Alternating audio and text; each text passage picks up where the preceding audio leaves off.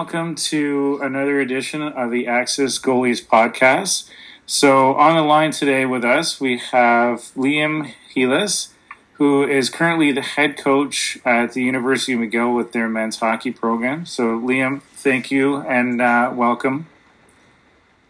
Thank you very much, Matthew. Uh, looking forward to chatting today. So, what I wanted to go over with you to start, if you don't mind, is walk us through uh, your playing background and what led you to coaching at uh, McGill, which is one of the more prestigious uh, universities in the Canadian Loop, at least. Sure. Um, well, for me, it started. Uh, I played my minor hockey in my hometown of Georgetown, Ontario, and uh, um, was drafted to the Ontario Hockey League before spending four seasons there. I played between the Peterborough Petes and the Owen Sound Attack.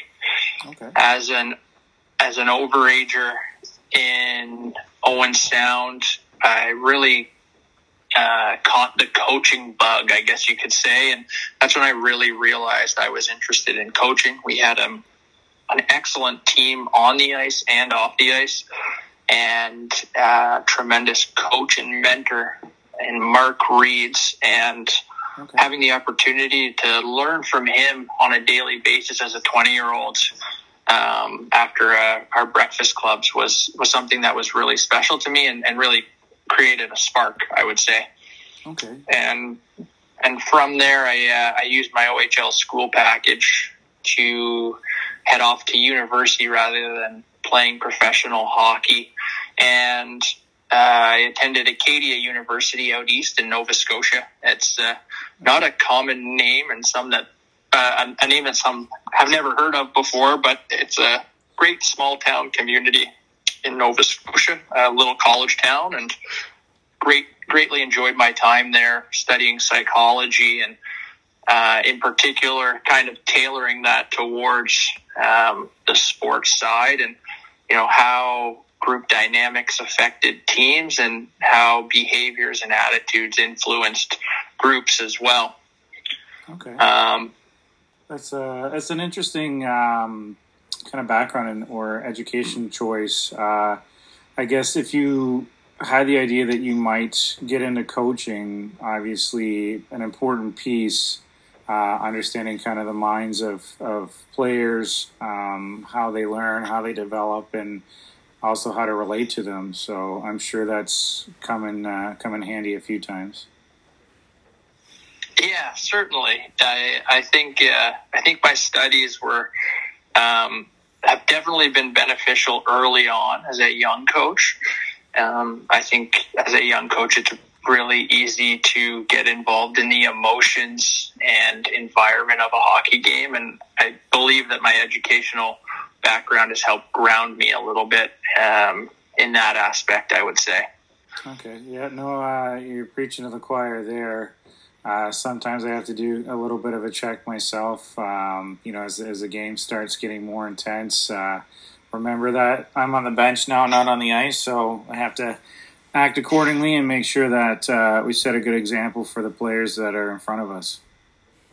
Yeah, and as a coach, I think that's something we all always have to try to remind ourselves of and be aware of for sure. That's awesome.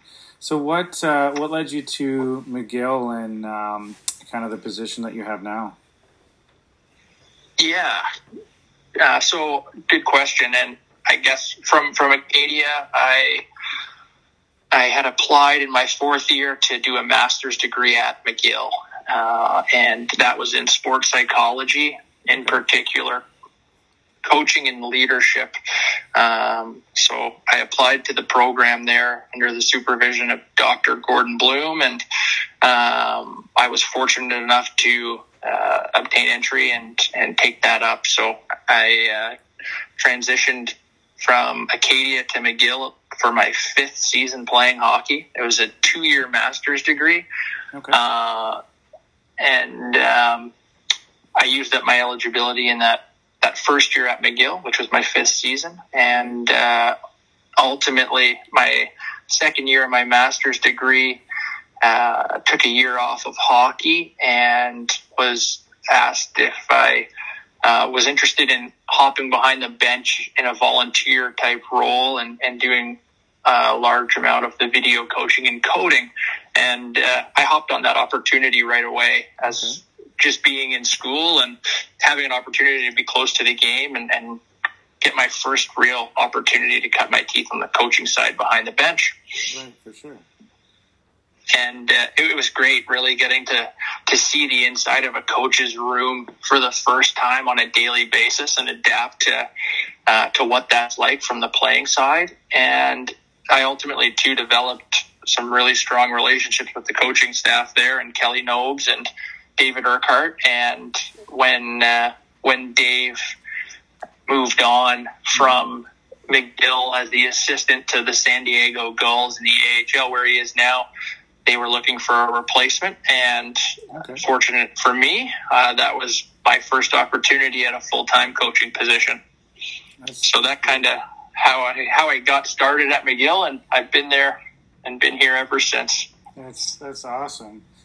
So uh, you know, right place, right time, and uh, you know, it's uh, it started with you know you taking the opportunity of of jumping on, and uh, even though it was in a volunteer basis with regards to video editing and that kind of thing. It, you know, if you stay close to the game, it's as much of who you know, but it's also being in the right spot when the need comes available. So uh, I think that's an important takeaway here as well. Um, but moving forward, um, so McGill, obviously perennial contender within uh, the OUA or the Ontario University uh, Athletics uh, Conference, um, usually near the top. Very specific athlete, I would imagine that you uh, would either have apply or would be recruiting. So, why don't you, if you don't mind, walk us through what a recruit um, for the University of McGill would kind of look like, and and uh, what are maybe some characteristics of of these uh, players that you look for specifically when you're wanting to add um, rookies to the team? Sure, sure. Um, looking at the recruitment and scouting side from here at McGill, I, I think when you're looking at an ideal student athlete for us, it's uh, there's three silos, which are athletics, academics, and uh, community or community service. And um, okay. the base, the baseline or foundation for us is the academic side. Being McGill, there's there's a there's no um, cutting corners when it comes to admissions, and we have to uh, find and uh, seek out student athletes who have the grades to get in admissions wise at McGill. So that's sort of our baseline. Okay. Uh, and uh, from an athletic side, uh, we're, we're looking and, and, I guess we survey across the Canadian Hockey League. Um, so that's the on the OHL, the Quebec Major Junior League, and the Western Hockey League, mm-hmm. and uh, the various Tier Two junior leagues across the country as well. And we're looking athletically for for players that are continuing to develop and uh, still trending upwards in their potential and have aspirations to um, you know, to continue to play the game at a high level.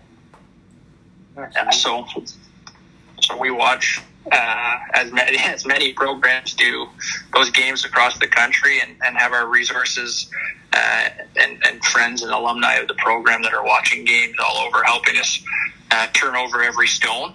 And um, from that community side or community service side, we're, we're looking for character individuals who contribute to the communities that they're from and are living in, and um, are are good people first and foremost.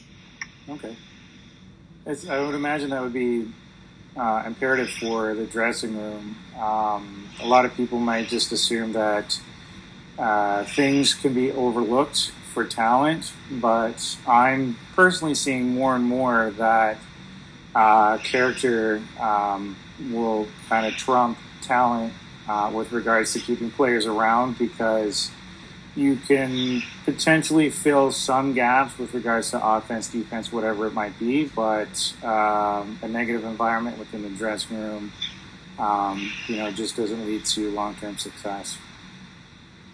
Yeah, I think you nailed you nailed the the nail on the head there. Um, when when you look at our program at McGill and any university program in particular, you're at Ontario Tech.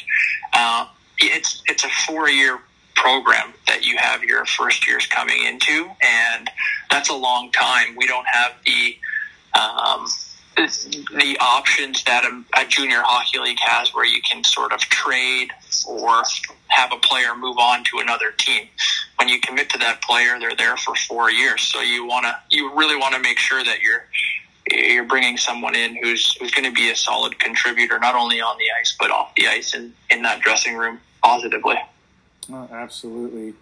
Important too, and a lot of people may not realize, um, the status of McGill University. Some people may, may hear of it, but uh, I've I've even seen it in Forbes, which may or may not be a great uh, resource for evaluating institutions. But McGill is is held in probably the highest regard. Um, you know, right there with the University of Toronto and and um, uh, McMaster and Queens kind of thing. If you know, if you're kind of looking semi locally, but to get into McGill is is no easy task. So when you were speaking earlier about um, the academics and not cutting corners, I mean McGill.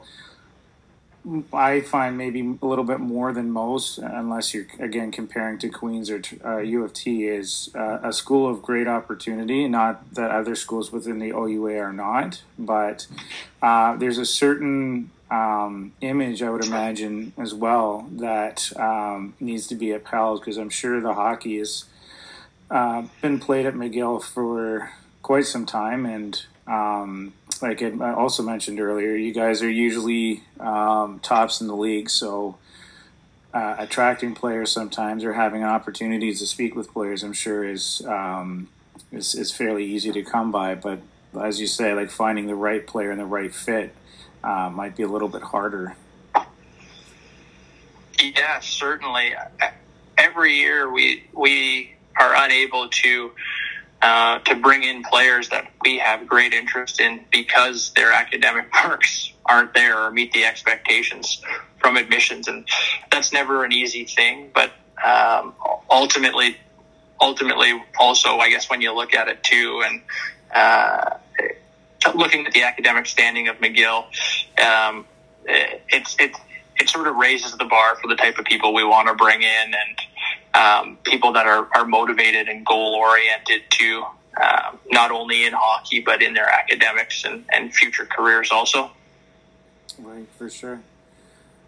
Um, so, if you don't mind, uh, our audience tends to be a little bit more goalie centric.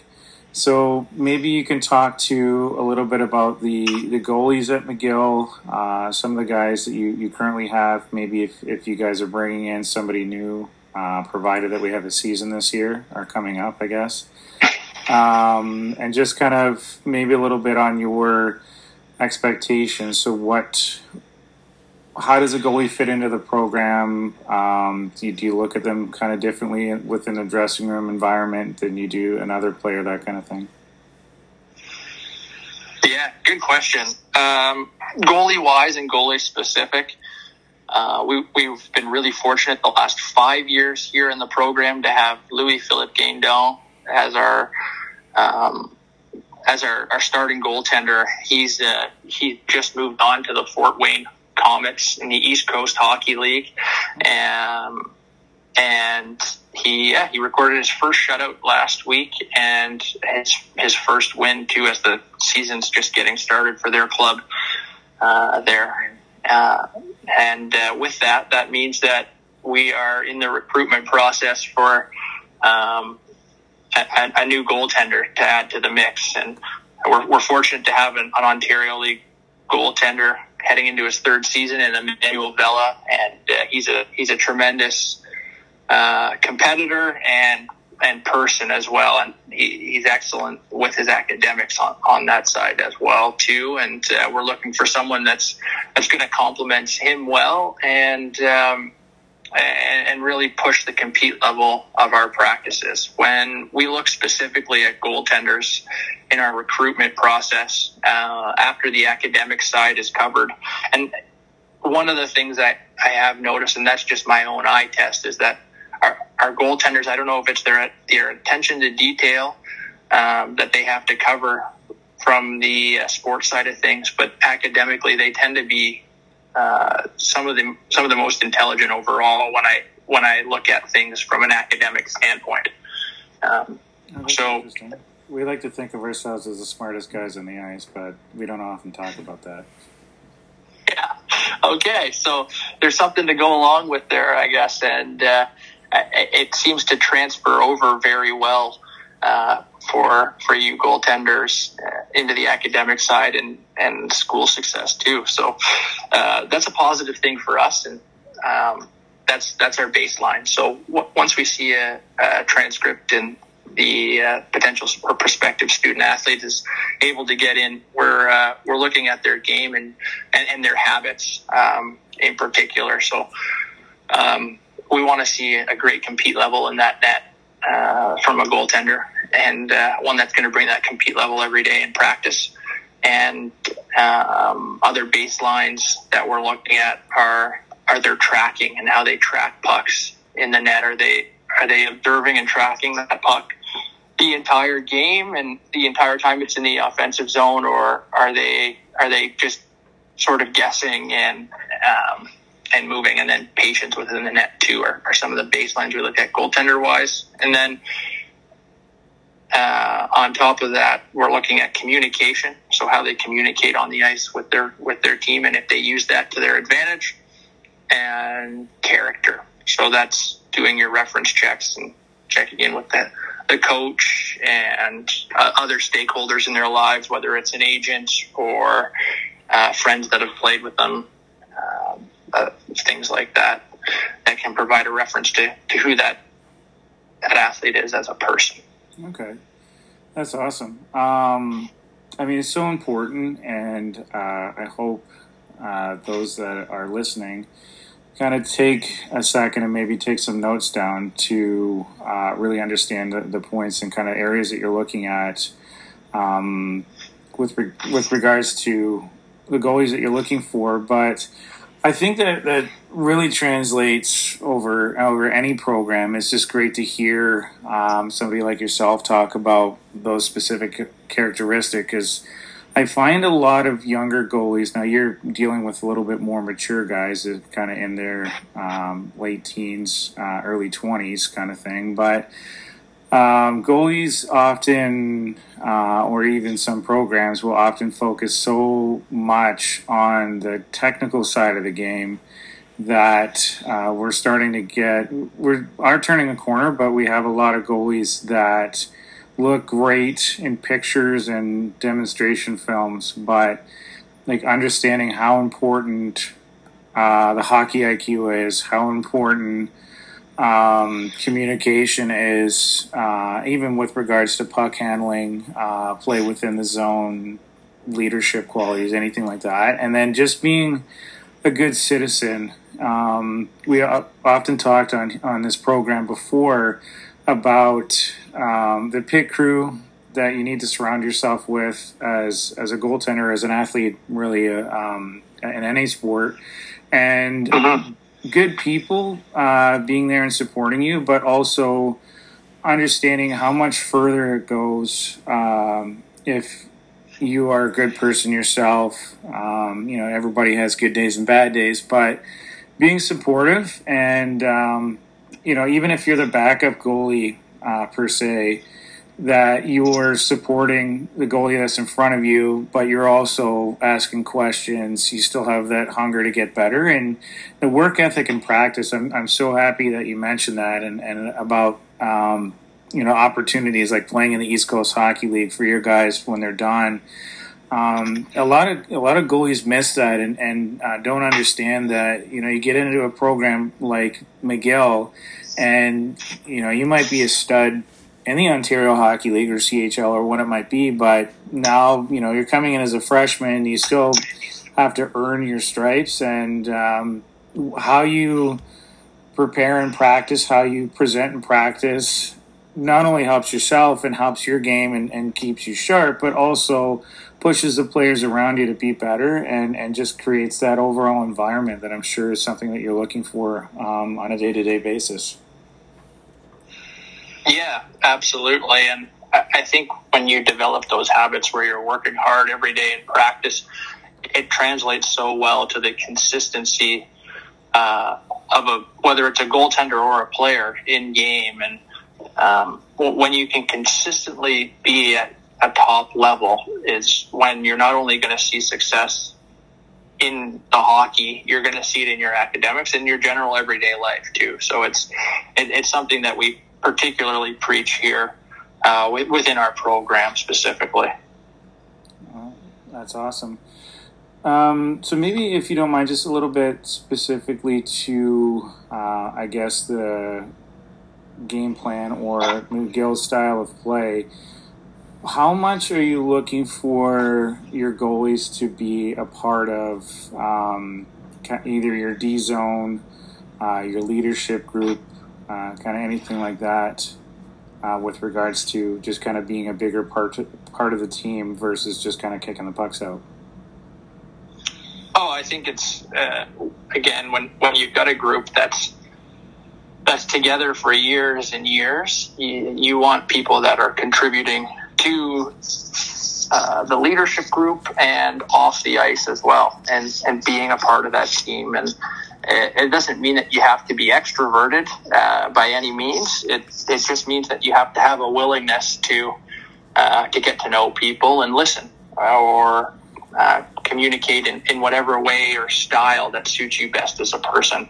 Um, for, for us, what we want to see is our all of our athletes feel comfortable in their own skin within our environment and uh, be who they are uh, as a person and not feel like they have to be anyone else. And uh, I think that's the same for, for our goaltenders as well. So if if you're a goaltender that loves to play the puck and that's that's a big piece for you, then we want you doing that.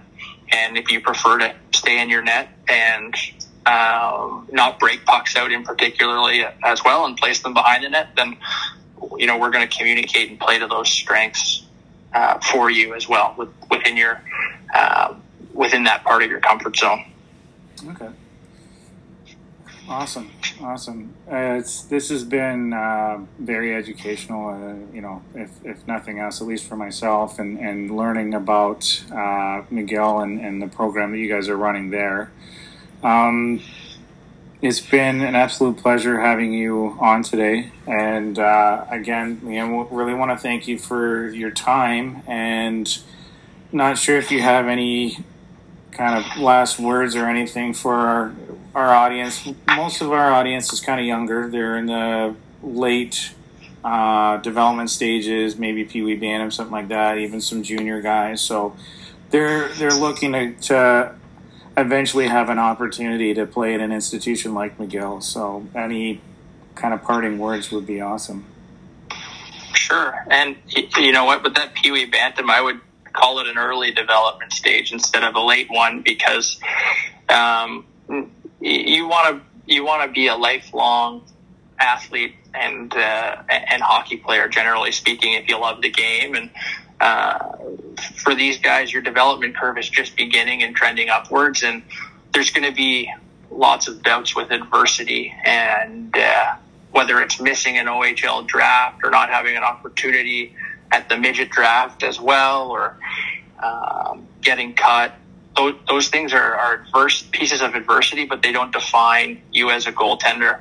Uh, there's there's lots of goaltenders that have their breakout year at 20 years old and move on to uh, play university hockey and, and have successful careers. So it, it's just sticking to it and enjoying the game and bringing your compete level each and every day. If you can work and improve on yourself and what you can control uh, and your own daily habits with a high compete level, uh, regardless of what the outcomes are, you're making yourself uh, a better person and a better contributor.